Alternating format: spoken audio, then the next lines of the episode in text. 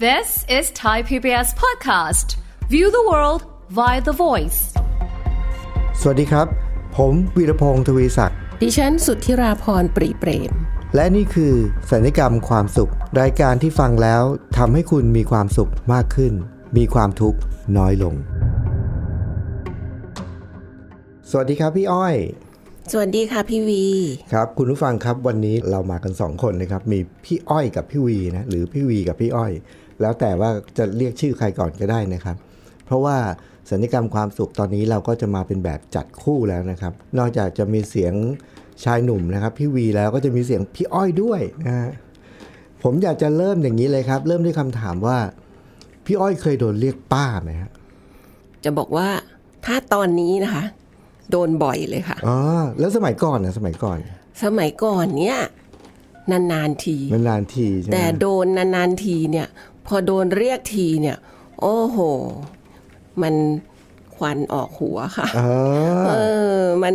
มันเจ็บจี๊ดเลยค่ะ อ่า อ่า แสดงว่าแต่ตอนนี้ไม่ตอนนี้ไม่จี๊ดแล้วใช่ไหม ตอนนี้สบายค่ะ จะเรียกป้าเรียกยายเรียกย่าอะไร มาเลย เรียก ใช่ไหม มาเลยเรียกแม่เรียกอะไรได้หมด ได้เลย แต่วันนี้ขอเนี่ยเรียกพี่นะครับ คุณผู้ฟังครับนี่เลยครับที่ผมถามคำถามนี้พี่อ้อยเนี่ยเป็นเพราะว่าวันนี้ผมจะมาชวนคุยเรื่องคำทักเจ็บจี๊ด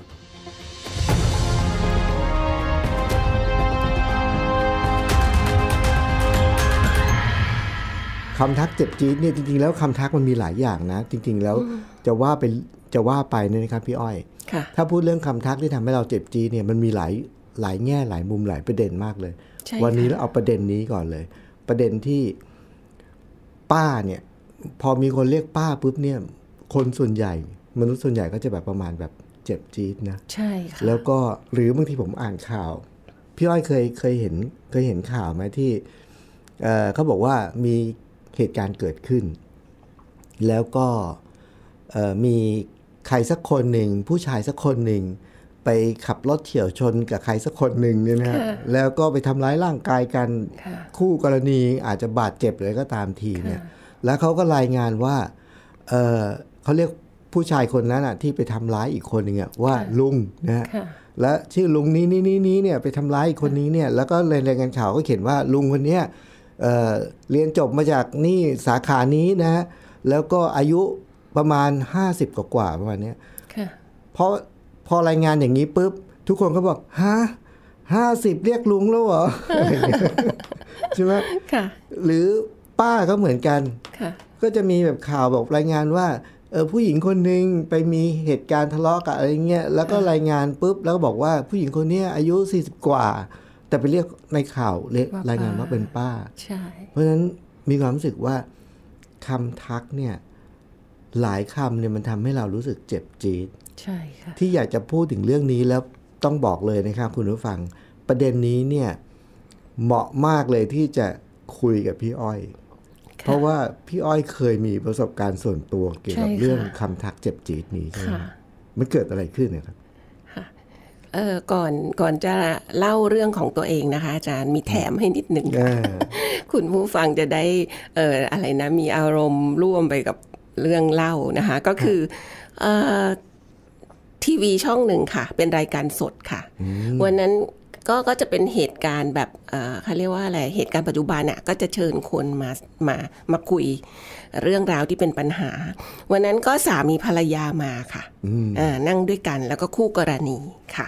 ปรากฏว่าพิธีกรก็เรียกภรรยาว่าป้า อืม แล้วก็เรียกสามีว่าว่าพี่ อืม นะคะ โอ้โหโอ้โห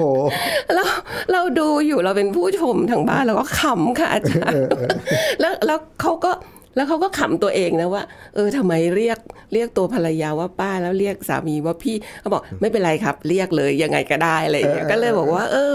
เออการตัดสินใจเรียกใครว่ายังไงอ่ะมันมันดูจากอะไรเนาะอะไรอย่างเงี้ยนะคะเพราะบังเอิญสามีเขาอะที่ออกรายการเนี่ยเขาเขาหนุ่มกว่าภรรยาคือคือวัยวัยอ่อนกว่าภรรยา แล้วก็แต่ว่ามันมันมันเลนส์มันกว้างเนาะป้ากับพี่เนี่ยค่ะ โอ้โห ค่ะก็เลยขำดีค่ะอาจารย์ นี่ ค่ะ ไงคุณผู้ฟังครับ จริง ๆ แล้วเนี่ยถ้าถ้าเราจะว่าด้วยเรื่องคำทักนี่นะ มันต้องเริ่มจากประเด็นนี้ด้วยนะ ใช่ พี่อ้อยว่า เออมันเป็นวัฒนธรรมของของพวกเราอะ ค่ะ ของจะเรียกว่าประเทศไทยหรือเปล่าหรือชาวเอเชียเปล่า ใช่ใช่เราเราเหมือนนับเราต้องนับญาติ เออ ไม่ได้เป็นญาติกันนะ แต่ ค่ะ ว่าจะทักทายนี่จะนับญาติเจอใครก็จะไม่ฝรั่งเนี่ยเขาจะมีแต่ I you ไอกับยู ใช่ สองอย่างนะ ใช่ จริงๆเขามีคำว่าลุงป้าน้าอาไหมมี ค่ะ แต่เขาไม่เอามาเป็นคำทักเลย ใช่ แต่เราเป็นคำทักก็คือ ใช่ค่ะ เจอหน้าปุ๊บต้องเรียกพี่เรียกน้องเรียกน้าเรียกลุงเรียก ค่ะค่ะ มันก็เลยกลายเป็นแต่ว่ามันจะมีคำทักบางอย่างที่ ที่จีด ฟังแล้วมันจี๊ดน่ะ ใช่ อ่า และและคำว่าป้าเนี่ยที่อาจารย์ถามเมื่อกี้เนี่ย เป็นคำแรกว่า อ่าก็คือเป็นจะบอกว่าอะไรอะคำว่าป้าเนี่ยทำไมถึงต้องเจ็บ มันมันอาจจะมีที่มาที่ไปที่แบบพ่วงกับคำว่ามนุษย์ป้า อ๋อ ที่มันเป็นเชิงลบอย่างเงี้ยค่ะ อ่าอ่า แล้วก็คือถ้าอะไรที่เป็นผู้หญิงอายุสูงอายุ อ่า แล้วทำอะไรไม่ดี อืม ก็จะถูกสแตมป์เลยว่านี่คือมนุษย์ป้า อ๋อ คราวนี้พอ เป็ที่มา พอมาเป็นป้าอย่างเดียวเนี่ย มันก็น่าจะ รู้สึกความรู้สึกมันต่อเนื่อง พ่วง มา มาด้วย ไม่ชอบเลย เออ สำหรับตัวเองเนี่ยนะคะ ก็คือสมัยก่อนตอนอายุ 50นะคะก็ 10 กว่าปีละ ฮะฮะ เกือบ 20 ปีละก็เอ่อไปซื้อผลไม้นะคะ แล้วก็กำลังเลือกอยู่นะโอ้ยผลไม้สวยจังนะคะ ก็เลือกเลือกอยู่ คนขายก็พูดขึ้นมาบอกว่า ป้าคะวันนี้มะม่วงดีนะป้า อืม กำลังเลือกอยู่ หยุดเลย ค่ะ หยุดเลยค่ะ มีความรู้สึกว่าคำว่าป้าเนี่ย มันแสลงหูเออมันเจ็บจี๊ดเลย ในใจคิดอะไรรู้ไหมคะ ในใจบอกว่า เฮ้ย เอาอะไรมาตัดสินว่ามาเรียกฉันว่าป้า ฉันก็ไม่ได้เป็นพี่ของแม่เธอซะหน่อย คือแบบว่าเริ่มเหวี่ยงค่ะเริ่มเหวี่ยง แล้วก็พูดจาไม่น่าฟังไม่น่าซื้อละ เออเออ เอ่อไม่ซื้อแล้วค่ะ แล้วก็ไป เลยค่ะ ต่อให้มะม่วงดีแค่ไหนถูกแค่ไหนนะคะคำว่าป้าเนี่ยมันจี๊ดโดนใจนะคะ เพราะฉะนั้นพอพูดไม่เข้าหู ไปกระทบใจ เลยบอกว่าตัดสินใจไม่ซื้อละ นี่คือประสบการณ์ตรงค่ะ อืม ค่ะ อันนี้ของจริงเลยไม่ใช่ใช่ ค่ะ อันนี้คุณผู้ฟังครับ อันนี้เป็นตัวแสดงไม่ใช่ของจริง ไม่ใช่ตัวแสดงแทนเลย นะครับ แต่เมื่อกี้ตอนที่ผมฟังเนี่ยผมเกิดความคิดขึ้นมาเดี๋ยวนี้เลยนะว่าเออพี่อ้อยกำลังเลือกซื้อผลไม้นะ ค่ะ เสร็จแล้วแม่ค้าเรียกว่าป้าปุ๊บแบบว่าจี๊ดเลยปี๊ดเลยนะ แล้วก็คิดสารพัดเลย แล้วก็มีพฤติกรรมเดี๋ยวนั้นเลยว่า ไม่ซื้อแล้ว ใช่ ผมเกิดความคิดว่าอะไรรู้ป่ะ ค่ะ เฮ้ย คือพี่อ้อยตอนนั้นโดนเรียกว่าเป็นว่าโดนเรียกว่าป้า ไม่แฮปปี้นะ ไม่ แต่พฤติกรรมแบบนั้นน่ะ คือ มนุษย์ป้า ใช่เลย ใช่ป่ะ ใช่เลย เออ ค่ะ แล้วแล้วสำหรับคุณผู้ฟังนะครับ คนในสมัยนี้เนี่ยก็จะมีตกอยู่ในอาการเนี่ยเยอะก็คือ เจอคำทักบางอย่างที่ทำให้เราจี๊ดอาจจะอันนี้เป็นแค่ตัวอย่างนะครับว่ามนุษย์ป้าเนี่ยเป็นเป็นตัวอย่าง แต่ว่ามันมีอีกหลายคำแต่ว่าประเด็นสำคัญที่ผมคิดว่าน่าจะมีประโยชน์กับคุณผู้ฟังก็คือ ณตอนนั้นโดนเรียกป้าแล้วจี๊ดเนี่ย แล้วตอนนี้ถ้าโดนเรียกป้าล่ะอ่าสวัสดีครับป้าอย่างเงี้ยเป็นไง แล้วทำไมไม่จีด เออทำไมไม่จี๊ดอ่ะ เกิดอะไรขึ้นนะ ค่ะ เมื่อกี้นี้ตอนที่อ่าพูดเล่าเรื่องซื้อผลไม้นะคะ ก็ได้พูดบอกว่าคำว่าป้าเนี่ย มันไม่เข้าหู อืม พอมันไม่เข้าหูมันไปกระทบใจ อืม พอกระทบใจแล้วแบบหืมไม่ชอบไม่พอใจ แล้วก็ตัดสินใจบอกว่าไม่ซื้ออเพราะฉะนั้นเนี่ยเอ่อก็เลยบอกว่ากระบวนการมันเป็นแบบนี้ มันคือเริ่มต้นจากไม่เข้าหู อืม ไม่ชอบคำว่าป้า อืม นะคะ มันเหมือนเป็นทัศนคติบางอย่าง ที่คำว่าป้ามันไม่ดีไง มันไปเกี่ยวโยงกับมนุษย์ป้าอะไรเงี้ยทั้งทั้งที่พฤติกรรมอย่างที่อาจารย์บอกอ่ะมันก็มนุษย์ป้านี่แหละ แต่ฉันน่ะไม่ยอมรับ เออเออ นะคะ ก็คือพอไม่พอใจอะมันก็มันก็มีเอ่อพฤติกรรมที่ต่อต้านอะไรประมาณนี้ คราวนี้เนี่ยพอเอ่อหลังจากนั้นน่ะคือเมื่อ 10 กว่าปีก่อนเกับ 20 ปีเนี่ยตอนนั้นน่ะยังไม่ได้เรียกว่ายังไม่ได้พัฒนาตัวเอง อ่ายั ยังไม่ได้เรียนรู้ยังไม่ได้ปรับทัศนคติยังไม่ได้อะไร แต่พอหลังจากนั้นน่ะเราค่อยๆเริ่มต้นเรียนรู้ แล้วก็ปรับวิธีคิดของตัวเอง นะคะ พอปรับมาเรื่อยๆเรื่อยๆเนี่ยมันเวลาเราปรับความคิดอะ่ะมันไม่ใช่ปรับเรื่องใดเรื่องหนึ่ง อืม มันมันปรับเนี่ยมันมีผลเกี่ยวเนื่องไปกับแต่ละเรื่องราวในชีวิตไปหมดเลย ครับ อันนี้ก็มันก็ได้รับผลกระทบจากการปรับวิธีคิดของตัวเอง แล้วก็ตัวเองก็ไปเรียนโคชชิ่ง ฮะฮะ นะคะ ทั้งสาย NLP แล้วก็สาย Action Learning Coach นะคะก็เอ่อได้ได้เข้าใจกระบวนการของการทำงานของสมองกับจิตใต้สำนึกอะไรอย่างเงี้ยนะคะ ว่าเวลาเรารับข้อมูลเข้ามาทางตาทางหูทางอะไรอย่างเงี้ยค่ะ ครับ แล้วมันวิ่งไปยังไงไปทำกระบวนการยังไง แล้วเราก็มีรีแอคชั่นกลับมายังไง เราก็รู้ว่าอ๋อเราควบคุมคนอื่นไม่ได้ อ่า คนอื่นนะเขาจะเรียกเราป้าเรายาย เออ หรือจะมาบอก เอ๊ะวันนี้ทำไมหน้าโสมจังอะไรก็ได้นะคะ อ่าอ่าอ่า เราควบคุมเขาไม่ได้ แต่เราควบคุมรีแอคชั่นหรือสิ่งที่เราจะตอบกลับออกไปได้ อ๋อโห อันนี้เด็ดมากเลยครับคุณลูกค้าค่ะค่ะ เราควบคุมคนอื่นไม่ได้งั้นแต่ ใช่ เราควบคุมตัวเราเองได้ ใช่ พอพอเรารู้กระบวนการแบบนี้ปุ๊บเนี่ย เราก็บอกว่าเออจะเป็นไรไปล่ะ อืม เขาใครจะเรียกอะไรฉันก็ไม่เป็นไรหรอก ถ้าใครบอกว่าวัยเนี่ยมันเป็นป้าได้แล้วแหละห้าสิบอ่ะ อืม ฉันก็เรียกตัวเองว่าป้าซะเลย เออ ถ้าเรียกตัวเองว่าป้าซะแล้วเนี่ย เราจะโกรธทำไมเนี่ย เออ ก็เราก็ไม่ต้องโกรธแล้วอะ เออ ก็ฉันเรียกตัวเองแล้วอะตั้งแต่นั้นมาก็เรียกตัวเองว่าป้าตลอดค่ะใช่ค่ะ แบบเขาเรียกว่านะ เหมือนกับผมพอพูดอย่างนี้ปุ๊บท้ายผมนึกถึงพวกตลกอะไรเขาบอกว่า ตลกอะเวลาที่จะโดนแซวเขาจะเขาจะแซวกันเจ็บๆไง ค่ะ ตลกเขาก็เลยบอกว่า ถ้าอย่างนั้นก็เล่นเองเลยก่อนเจ็บน้อยกว่า เออเล่นตัวเอง เออ ใช่ เล่นตัวเองเลย าจาร เจ็บน้อยกว่า ค่ะใช่ใช่ใช่ อันนี้พี่อ้อยก็ใช้กลยุทธ์นี้เลยก็คือ เอ้าอย่างนี้เหรอ เรียกตัวเองว่าป้าไปเลย จบ แล้วเราก็ไม่มีปัญหาอีกเลยเนอะ ไม่มี แล้วพอบางครั้งอ่ะคือคือเอ่อกลับกลายเป็นว่า พอเรียกตัวเองว่าป้า ฮะ นะคะไอ้คนที่เราพูดกับเขาเขาบอกว่า จะอะไรจะมาเรียกป้า พี่ยังไม่แก่เลยนะ เออ พี่อายุเท่าไหร่แล้ว เออ เราก็บอกว่า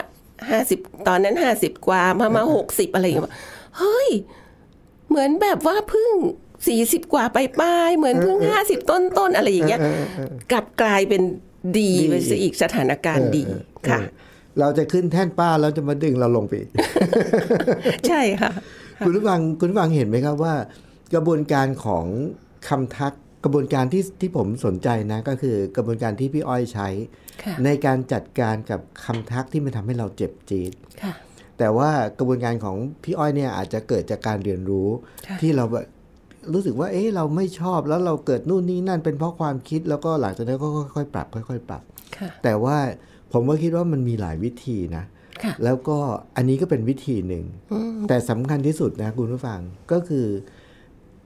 ทุกมันจะมีสิ่งที่เราเจอแล้วทำให้เราเจ็บจี๊ดนะนั่นหมายความว่าทุกอย่างนั้นเนี่ยมันมีวิธีที่เราสามารถที่จะจัดการกับความเจ็บจี๊ดเพื่อเราจะได้ไม่เจ็บจี๊ดเสมอ ใช่ เพราะจริงๆคำทักที่มันจะทำให้เราเจ็บจี๊ดมันไม่ใช่แค่มนุษย์ป้าอย่างเดียวนะ ใช่ใช่ อ่ะมันยังมีอะไรอีกสมมุติว่า เยอะ คำทัก ไปห เจ็บ มด จี๊ดโห ช่วงนี้ดูอ้วนนะ ใช่คำว่าอ้วนเนี่ยกับผู้หญิงเนี่ยนะคะ โอ้ ค่ะอาจารย์ ใช่ไหม ถึงขนาดว่าถ้าเป็นญาติกันเนี่ย ไม่ไปบ้านนั้นอีกเลย เอ นะ อ เห็นว่า แค่ทักว่าอ้วนเนี่ย อ่ะ แล้วอย่างนี้เราใช้กระบวนการความคิดแบบไหนมาจัดการกับโดนทักว่าอ้วนดีอ่ะ ก็คือจริง ๆ แล้วเนี่ยถ้าเอ่ออันแรกเลยเนี่ยก็คือถ้าถ้าถ้าเราเราดูสิ่งที่พี่อ้อยพูดไปเมื่อกี้นี้นะคะ ก็คือเหมือนกับเอ่อเราไปเรารู้ว่าเราไปควบคุมคนอื่นไม่ได้ เรารู้ว่าเราควบคุมตัวเองได้ในการเอ่อกำหนดพฤติกรรมที่โต้ตอบออกไป เพราะฉะนั้นน่ะเวลาเราไปเยี่ยมญาติ แล้วก็เขามาบอกว่าอุ้ยอ้วนอ้วนขึ้นนะ อะไรอย่างเงี้ยเราก็จะไปโกรธเขาเนี่ยมันก็จะเข้ารอยเจ็บจี๊ดนี่แหละ แต่ถ้าสมมุติว่าเราอ่ะจะบอกว่าอุ้ยภาคนี้กินเยอะเลยอ้วนไปหน่อยอะไรอย่างเงี้ยคือเล่นตัวเองอย่างที่อาจารย์บอกอะค่ะ อ่าอ่า อ่าหรือหรือไม่ก็บอกว่าจริง ๆอ่ะพออายุเยอะแล้วอ่ะมีเนื้อมีหนังอ่ะมันดูมีราศีเออมันสวยอวบอิ่มนะ อะไรอย่างเงี้ยเราก็โต้ตอบไปแบบนั้นก็ได้ เพราะฉะนั้นมันอยู่ที่เราว่าเราจะโต้ตอบอะไรออกไป แล้วตรงนั้นน่ะมันจะทำให้เอ่อสถานการณ์มันราบลื่นนะคะ ไม่ต้องเกิดความโกรธโมโหกัน ทำให้เราสดใสหรือทำให้เราขุ่นมัว ใช่ค่ะ มันเหมือนเรามีอารมณ์ที่เป็นบวกอะ อ่า ค่ะ ซึ่งเรา โต้ตบ เลือกได้ ใช่ เราเลือกได้ แล้วพี่อ้อยรู้ไหมครับคุณผู้ฟังเชื่อไหมครับว่าเนี่ยคือแนวความคิดหรือเบื้องหลังของความคิดของรายการสัญญกรรมความสุขเลย เราจะบอกว่ารายการนี้ก็จะบอกว่าชีวิตเราเจออะไรก็ได้นะ ค่ะ แต่ว่าการที่เราเจอสิ่งนั้นแล้วเราจะมีความสุขหรือมีความทุกข์เนี่ยมันขึ้นอยู่กับวิธีคิดของเราเอง ใช่ค่ะ ก็คือเราสัญญกรรมมันได้ด้วยตัวเอง ซึ่งอัน ใช่ นี้ ค่ะ ณในระหว่างที่ผมฟังเนี่ยครับพี่อ้อย ผมก็เกิดความคิดอีกอันหนึ่ง อยากจะชวนคุณผู้ฟังมันร่วมคิดด้วยนะว่า ค่ะ เนี่ยเราพูดถึงเรื่องคำทักที่ทำให้เราเจ็บจี๊ดแต่เชื่อไหมครับว่า เวลาที่มีการทักทายแล้วทำให้ใครสักคนถึงเจ็บจี๊ดเนี่ย มันมีตัวละครสองตัว อืม ตัวหนึ่งก็คือคนที่เป็นคนเอ่ยคำทัก ค่ะ กับอีกตัวละครที่สองก็คือคนที่ได้ยินคำทักนั้นแล้วเจ็บจี๊ด ใช่ แต่ตั้งแต่ต้นรายการถึงตอนเนี้ย เรากำลังพูดถึงคนเดียวนะ อือฮึ พูดถึงคนที่โดนทักแล้วเจ็บจี๊ด ค่ะ แล้วเรากำลังจะบอกว่ากำลังจะแบ่งปันกลยุทธ์ว่า แล้วทำยังไงถึงจะให้ไม่เจ็บจี๊ด ค่ะ แต่ตอนนี้ผมเกิดความคิดว่า เอ๊ะ เรามาพูดถึงอีกฝั่งดีไหมอะ อืมค่ะ ไอ้ฝั่งคนทักอะ ค่ะ จริงๆแล้วมันต้องมีสองฝั่งนะ ค่ะ ค่ะ คือ อ่าใช่ พอดแคสต์ตอนนี้มันจะได้ไม่เกิดประโยชน์แค่เฉพาะคนที่โดนทักแล้วเจ็บจี๊ด ค่ะ คนที่ทักอ่ะ ค่ะ เราจะเกิดการเรียนรู้อะไรจากสิ่งนี้หรือไม่ อือฮึ เออ ก่อนก่อนที่อาจารย์จะไปถึงฝั่งคนทักนะคะ เออเออเออ ขอเล่าเรื่องหนึ่งที่เป็นเรื่องคนฝั่งคนทัก คน และ ทักหรือถูก คน ทัก คนทัก อ่าคนทัก คนทัก เออ แล้วเป็นเรื่องตลก เออ ค่ะ ก็คือเรื่องเรื่องของคุณปู่ของลูก ฮะฮะ อ่านะคะพ่อของลูกเป็นคนญี่ปุ่น แล้วก็คุณปู่เขาคนญี่ปุ่นเขาก็มาเที่ยวเมืองไทย มาเยี่ยมหลานตอนนั้นหลานเล็กๆห้าหกขวบ ฮะ นะคะ ก็พาไปทะร้านอาหารไปกินไปไปทานอาหารนู่นนี่อะไรเงี้ยคราวนี้ไอ้ห้าหกขวบเนี่ยลูกอะ่ะ ก็เรียกคนเสิร์ฟพี่พี่ อืม ขอขอน้ำหน่อย พี่ขอน้ำคุณปู่ก็มองพฤติกรรมของหลานนะคะ เราก็ไม่ได้สังเกตอะไรหรอก แต่ปรากฏว่าตอนที่คุณปู่จะเรียกคนเสิร์ฟบ้างอะ่ะคุณปู่ก็เรียกเขาว่า พี่พี่ ก็เลยหากันทั้งโต๊ะเลยรวมทั้งคนเสิร์ฟด้วยคนที่ถูกเรียกด้วยว่า เพราะว่าปู่เดี๋ยวผมงอออกหมดละแล้วก็ คนเสิร์ฟก็เป็นวัยรุ่นก็เรียกพี่พี่ก็เลยต้องมาอธิบายกันยกใหญ่เลยว่า คือคนต่างชาติเขาไม่มีนะเขามีไอยูอย่างที่บอกใช่ไหมคะ แต่ของเราอะนับญาติ ก็เลยต้องอธิบายกันยกใหญ่ว่า อ๋อ ไม่ใช่ค่ะลูกอะเรียกคนนั้นว่าพี่ แต่ว่าถ้าเป็นคุณปู่อะก็ต้องเรียกเขาว่าน้อง น้อง นี่ เออ ค่ะ เฮ้ยอันนี้เรื่องนี้ดีนะ ค่ะ แล้วเป็นเรื่องที่ผมคิดว่าเป็นเรื่องที่อธิบายเรื่องที่ผมกำลังจะชวนคุยพอดีเลยว่า ค่ะ คนทักอ่ะเราก็ต้องพอฟังพอดแคสต์ตอนนี้เราก็ต้องตระหนักว่า การทักทายเนี่ยหลายครั้งโดยที่เราไม่รู้ตัว ใช่ โดยที่เป็นอัตโนมัติไม่รู้ตัวนะ อัตโนมัติ แล้วก็หลายครั้งเนี่ย ถึงแม้ว่าเราอาจจะทักทายด้วยความปรารถนาดีด้วย แต่เราลืมนึกไปว่าคำทักนั้นเนี่ย มันจะทำให้คนฟังบาดเจ็บ ใช่ ซึ่งอันนี้ทำให้เราต้องระมัดระวัง ใช่ค่ะ แต่เรื่องที่พี่อ้อยเล่าเมื่อตะกี้เนี่ย มันกลายเป็นที่คุณปู่อะ ค่ะ ความที่เขาไม่เป็นต่างชาติไม่เข้าใจเขาก็เลยใช้คำนั้น แต่ว่ามันเป็นคำทักที่ทำให้คนฟังอ่ะ ไม่ได้บาดเจ็บนะ ค่ะ แต่มีความสุขอ่ะ ค่ะ แล้วก็ขำอ่ะ ค่ะ อันนี้มันเป็นตัวอย่างของคำทักที่ออกจากปากคนคนหนึ่ง แต่ว่าคนฟังอ่ะ ไม่เจ็บจี๊ด ใช่ แต่ว่ามีความสุขใจ ค่ะ มันเหมือนคนคนฟังเนี่ย ผู้รับเนี่ยฝ่ายรับเนี่ย เขารู้ว่าคนเนี่ยไม่รู้เรื่องรู้ราว อ่า อ่าเขาเป็นต่างชาติ เออเออ เขาก็เลยไม่ได้ไม่ได้เจ็บจี๊ดไม่ได้โกรธ เออเออเออ ค่ะ แล้วก็มีความสุขกันไปอะไรเงี้ย ค่ะ ซึ่งกรณีของพอดแคสต์ตอนนี้เรื่องคำทักเจ็บจี๊ดก็จริงนะ แต่ว่าในอีกฝากหนึ่งของคนที่ทักเนี่ย ค่ะ เราก็ต้องรู้ ค่ะ ต้องระมัดระวังว่าคำทัก ใช่ เราอาจจะทำให้ใครบางคนเจ็บจี๊ด ใช่ค่ะ แล้วมันก็เลยกลายเป็นนึกถึงของตัวเองนะครับว่า ค่ะ ผมมักจะมีความตั้งใจเสมอเลยว่าในแต่ละวันเนี่ย เวลาที่เราเจอใครเนี่ย เอ๊ะถ้าเราเจอใครสักคนหนึ่งที่เขาอยู่ในสภาวะที่เหมือนกับ ไม่ค่อยสบายตัวไม่ค่อยสบายใจอะ่ะ ยกตัวอย่างเช่นรปภที่ยืนอยู่หน้า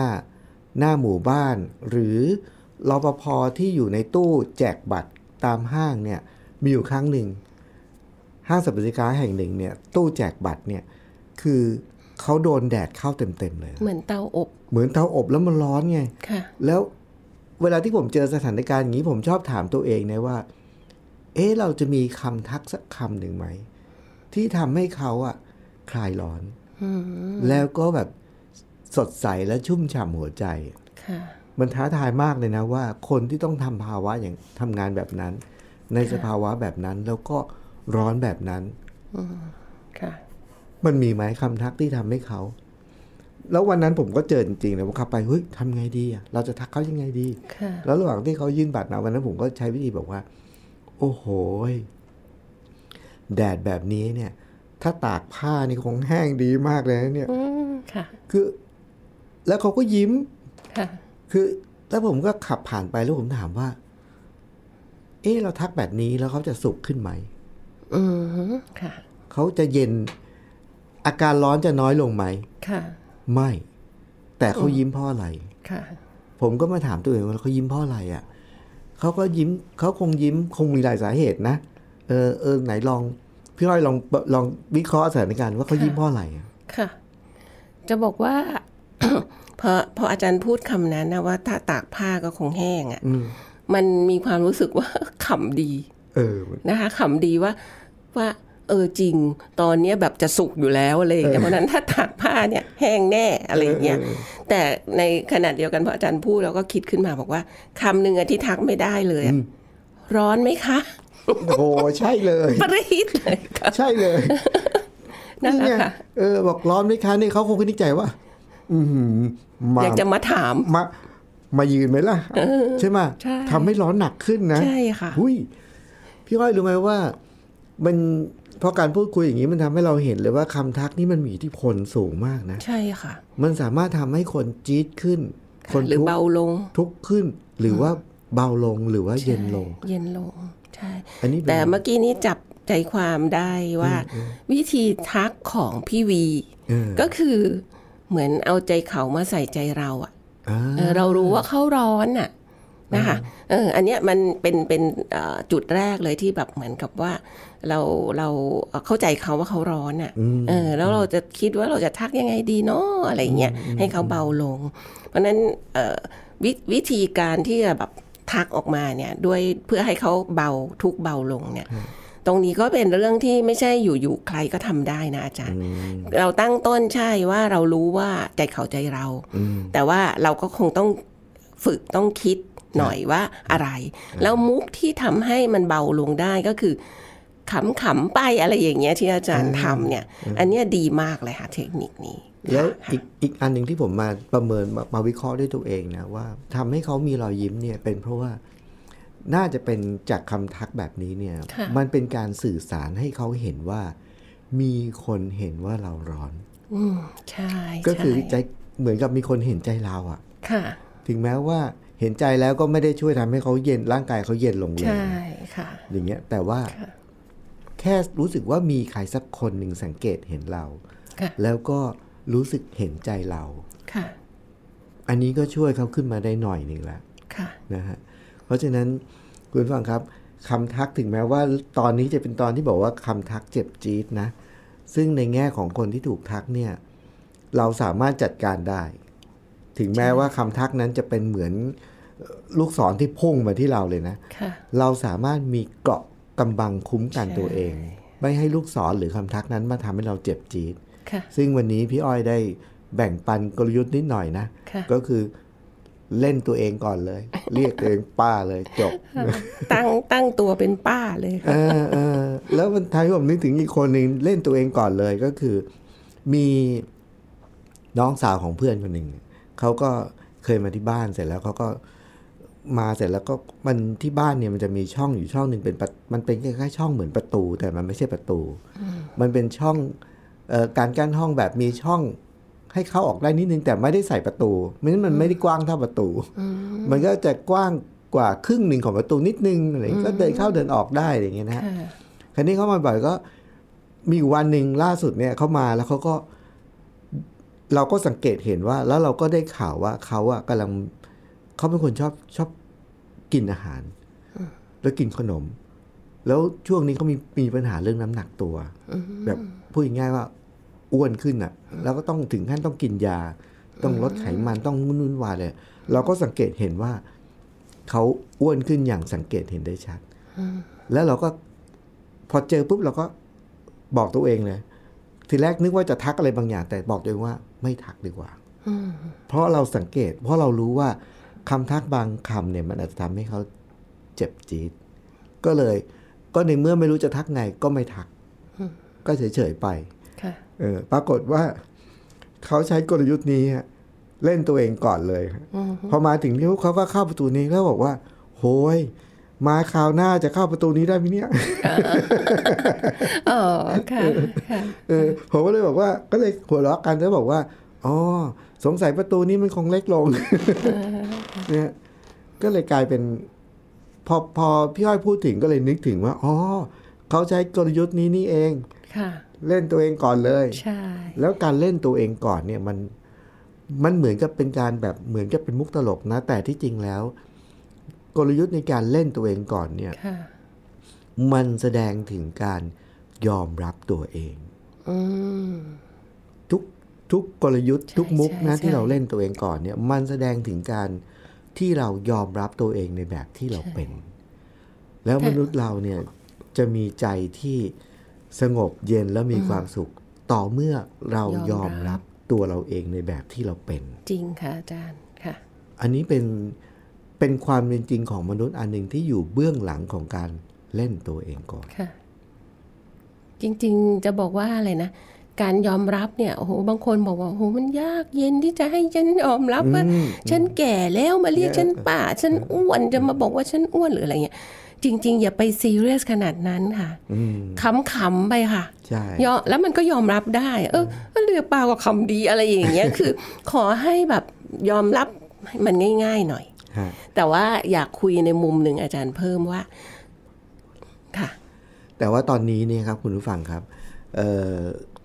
ผมไม่อยากจะเชื่อเลยว่าเวลาเราประมาณครึ่งชั่วโมงเนี่ยมันผ่านไปเร็วมาก เวลาที่เราคุยกันสองคนนะครับ พี่วีกับพี่อ้อยเนี่ยนะ ค่ะ แล้วก็วันนี้เนี่ยว่าด้วยเรื่องของคำทักที่ทำให้เราเจ็บจี๊ดแต่เราก็ลามไปถึงเรื่องของขยายไปถึงเรื่องของทั้งคนทักด้วย และคนถูกทัก ค่ะ แต่ยังไงก็ตามครับคุณผู้ฟังไม่ว่าเราจะอยู่ฝ่ายไหนนะ เราก็จะวันนี้ผมเชื่อว่าเราได้ค้นพบกลยุทธ์ที่ทำให้เราอยู่กับมันอย่าง อย่างมีความสุข แล้วก็ชีวิตแบบสดใสมีพลังนะครับ ค่ะ ซึ่งเป็นไปตามแนวความคิดของรายการสัญญกรรมความสุข ครับคุณผู้ฟังรายการสัญญกรรมความสุข วันนี้เวลาหมดลงแล้วนะครับ ผมพี่วีครับ แล้วก็ พี่อ้อยค่ะ ก็ต้องลาไปก่อนนะครับ พบกันใหม่ตอนหน้าครับ สวัสดีครับ สวัสดีค่ะ ติดตามรายการทางเว็บไซต์และแอปพลิเคชันของไทย PBS Podcast Spotify SoundCloud Google Podcast Apple Podcast และ YouTube Channel ไทย PBS Podcast Thai PBS Podcast. View the world via the voice.